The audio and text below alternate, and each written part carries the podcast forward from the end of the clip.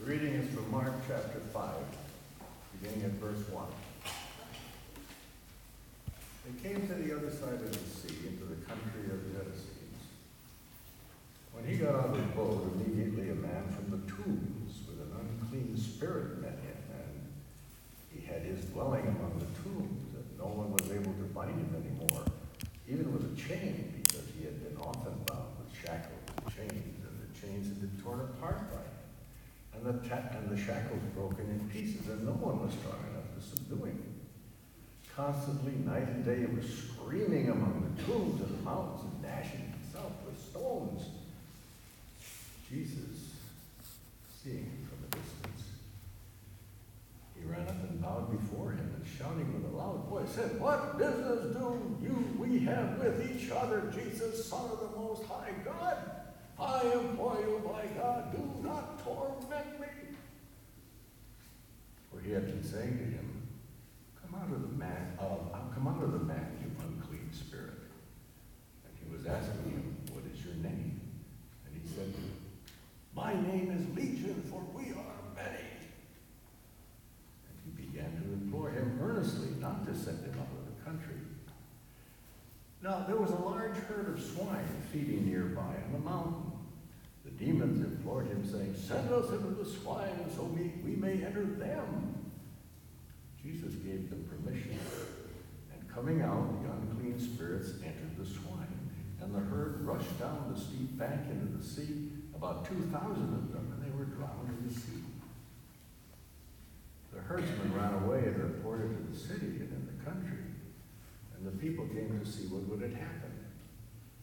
Came to Jesus unobserved. Uh, came, they came to Jesus and observed the man who had been demon possessed sitting down, clothed, and in his right mind. The very man who had had the legion. And they became frightened. Those who had seen it described it to them how it had happened to the demon possessed man and all about the swine. And they began to implore him to leave their region.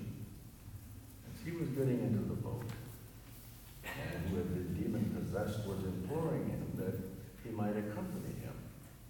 And he did not let him, but he said to him, Go home to your people and report to them what great things the Lord has done for you. Now he had mercy on you. And he went away and began to proclaim in Decapolis what great things Jesus had done for him. And everyone was amazed. The word of the Lord. Thanks be to God.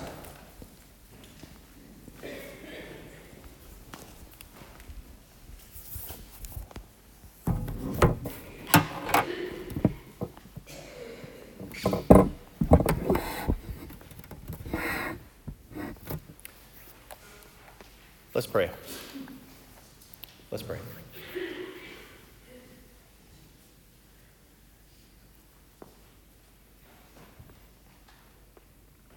God, we may not know all the ways that you work and all the ways that you've brought us here, but in this place at this time, we pray that you will speak to our hearts and minds, that you will guide and direct our, our thoughts and our inspirations, that we may experience you here and take that experience out with us into the rest of our lives to serve you.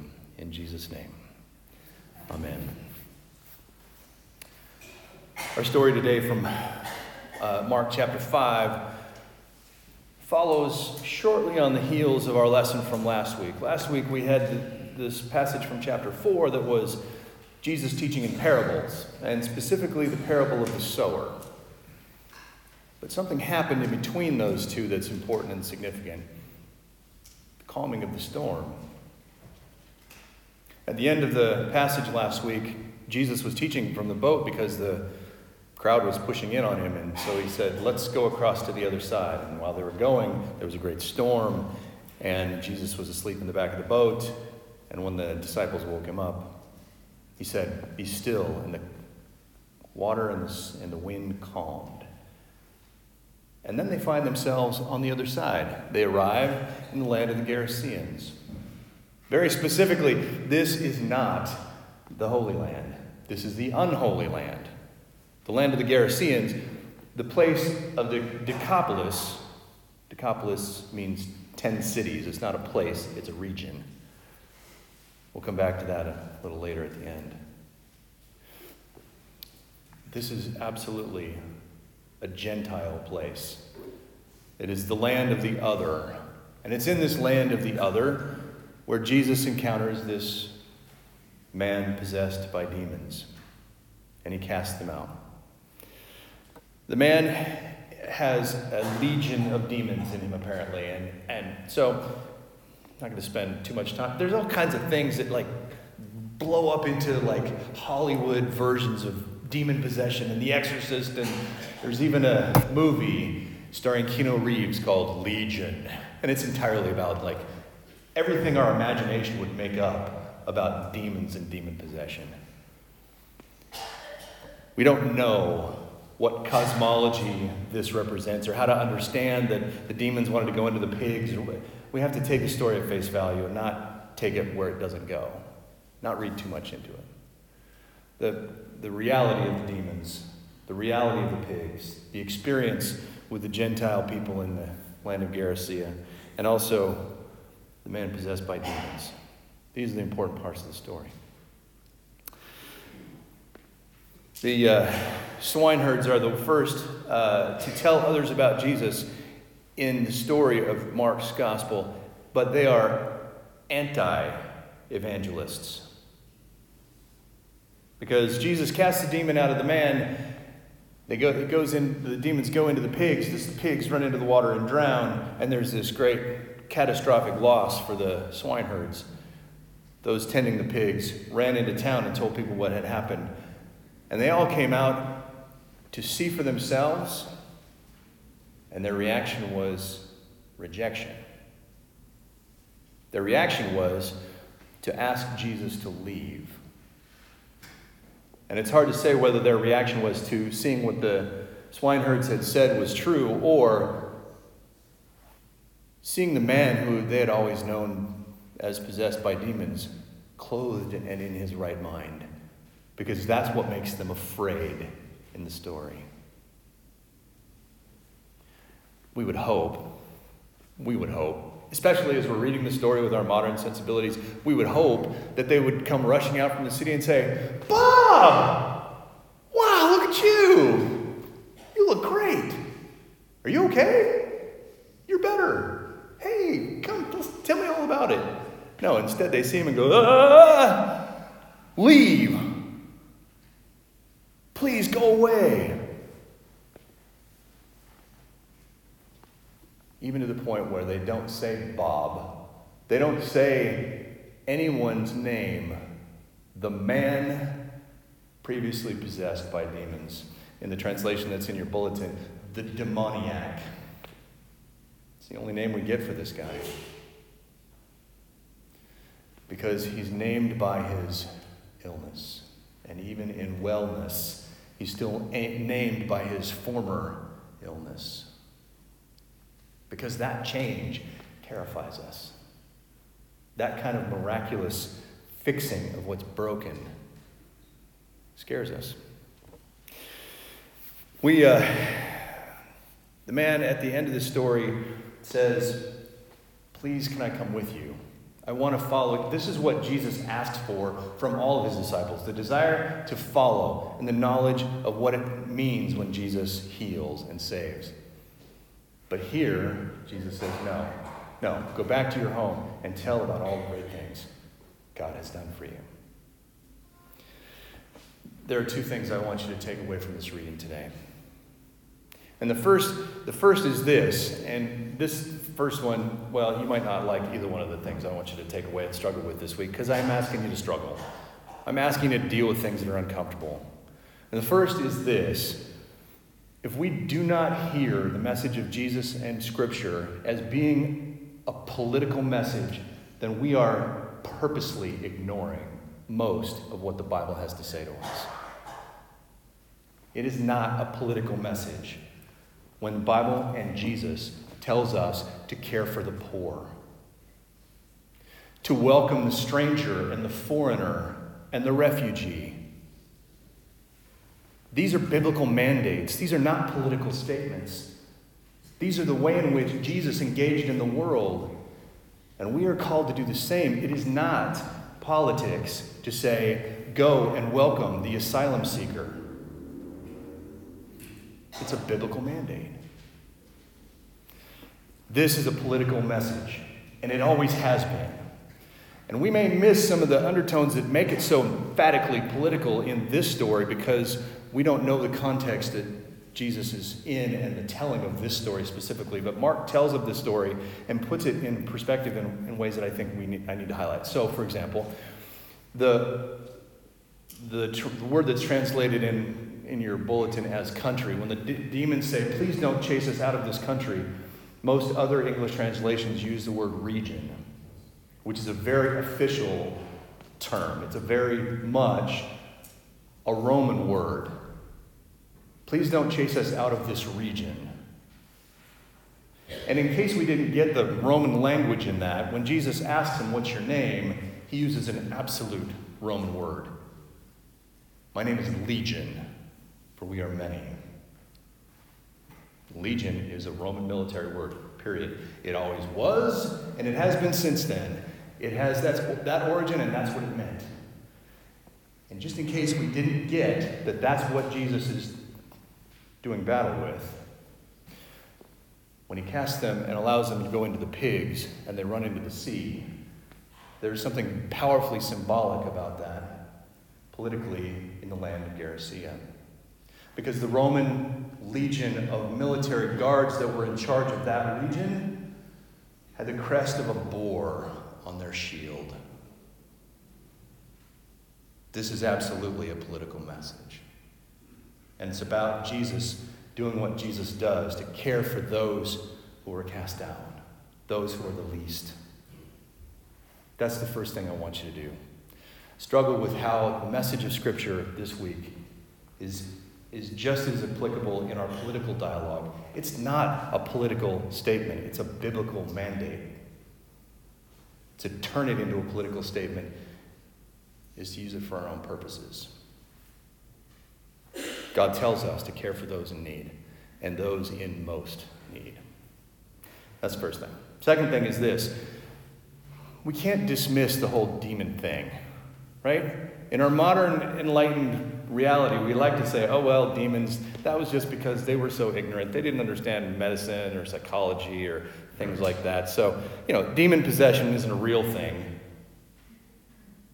Yes, it is. For us to dismiss what the Gospels have to say about the devil and demons is to dismiss a large witness of Scripture. Each of the Gospel books, by themselves, use the word devil or demons more times than the word angel appears in the entire New Testament. Demons are real in the biblical witness, and they are real in our lives too. Now, that doesn't mean that there aren't some things now that we understand in a different way that they just categorize as demons, mental illness, and those kinds of things. We understand those better, but that doesn't do away with the whole understanding that there is something spiritual going on in all of our lives, in our, in our lives, in our community, in the world around us. There is good and evil in our world. And we need to hear that from Scripture and, and wrestle with the reality that there are those among us who are possessed by demons. We may be possessed by demons. A uh, quote that comes from uh, Quaker writing and uh, French uh, philosophy and spiritual writing from the 1800s. Um, has been used and appropriated in various ways since then. But one of those, one of those quotes is the greatest trick the devil ever pulled was to convince us that he doesn't exist. In our modern enlightened arrogance, we think we know better than this old book, but we don't. There are still those spiritual things that are fighting in our lives and in the world around us. We need to take seriously those things that possess us, those things that seek to control us, those things that actually do control us. Here's an example. I'm going to take an aside just for a minute. Brief commercial.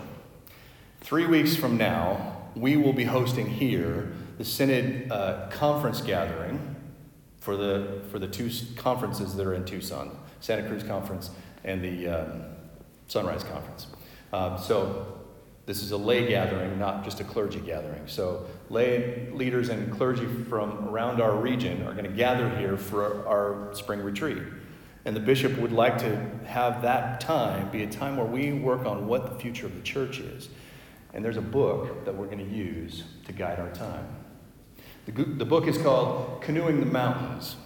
Uh, it's written by Tod Bolsinger, who's a faculty member at Fuller uh, Seminary in LA. He was the speaker at our the pastor's fall gathering in October.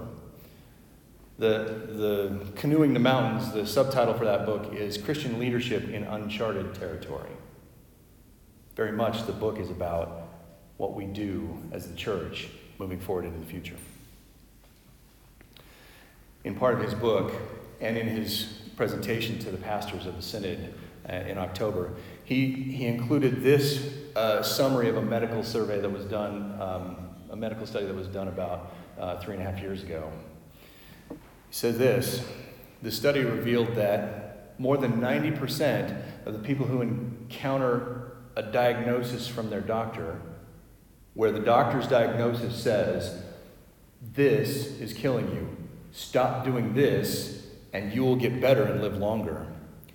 90% of the people that get that diagnosis, no matter what it is, don't quit whatever it is that's killing them. That's who we are. That's how we are. As people, we tend towards those things that destroy us. How is that not demon possession? How is that not an example of the way in which we choose what we want instead of what God wants? We choose what is less healthy for us. Even when we know it's killing us, we still don't give it up. In the next few moments, we're going to pray something together. Today we're going to sing it. It's part of the Lord's Prayer. We're going to pray, and lead us not into temptation, but deliver us from evil. This is the prayer that addresses that. And when we say these words, I hope you will not just, you know, put them in the category of, yo, oh yeah, that, that, that evil that's, uh, you know, foreign wars overseas or something that doesn't really affect me or, or maybe just a concept of evil. But I also don't want you to make it the boogeyman. You know, that everything is a battle of good and evil. Somewhere in the middle there, there's the range of when we pray this, when we say, and deliver us from evil, this is what we're praying about. We're praying about those things, those, those addictions, those habits, the things that we, we, we gently call habits. You know they're addictions those ways of seeing the world that we find comfort in, but we know in our heart of hearts they're wrong. These are the things that we are praying when we say, Our Father, or Mighty Lord. When we pray, we are praying for deliverance from these things. I want you to see your faith and the mandate from Scripture as entirely applicable in our political discourse. That's thing number one.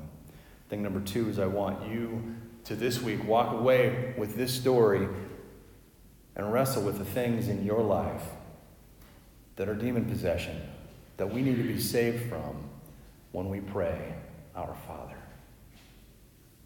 Our Father, who art in heaven, deliver us from evil. Our prayers to God no matter what they are, are that prayer for deliverance. And God hears us, and God saves us. Amen.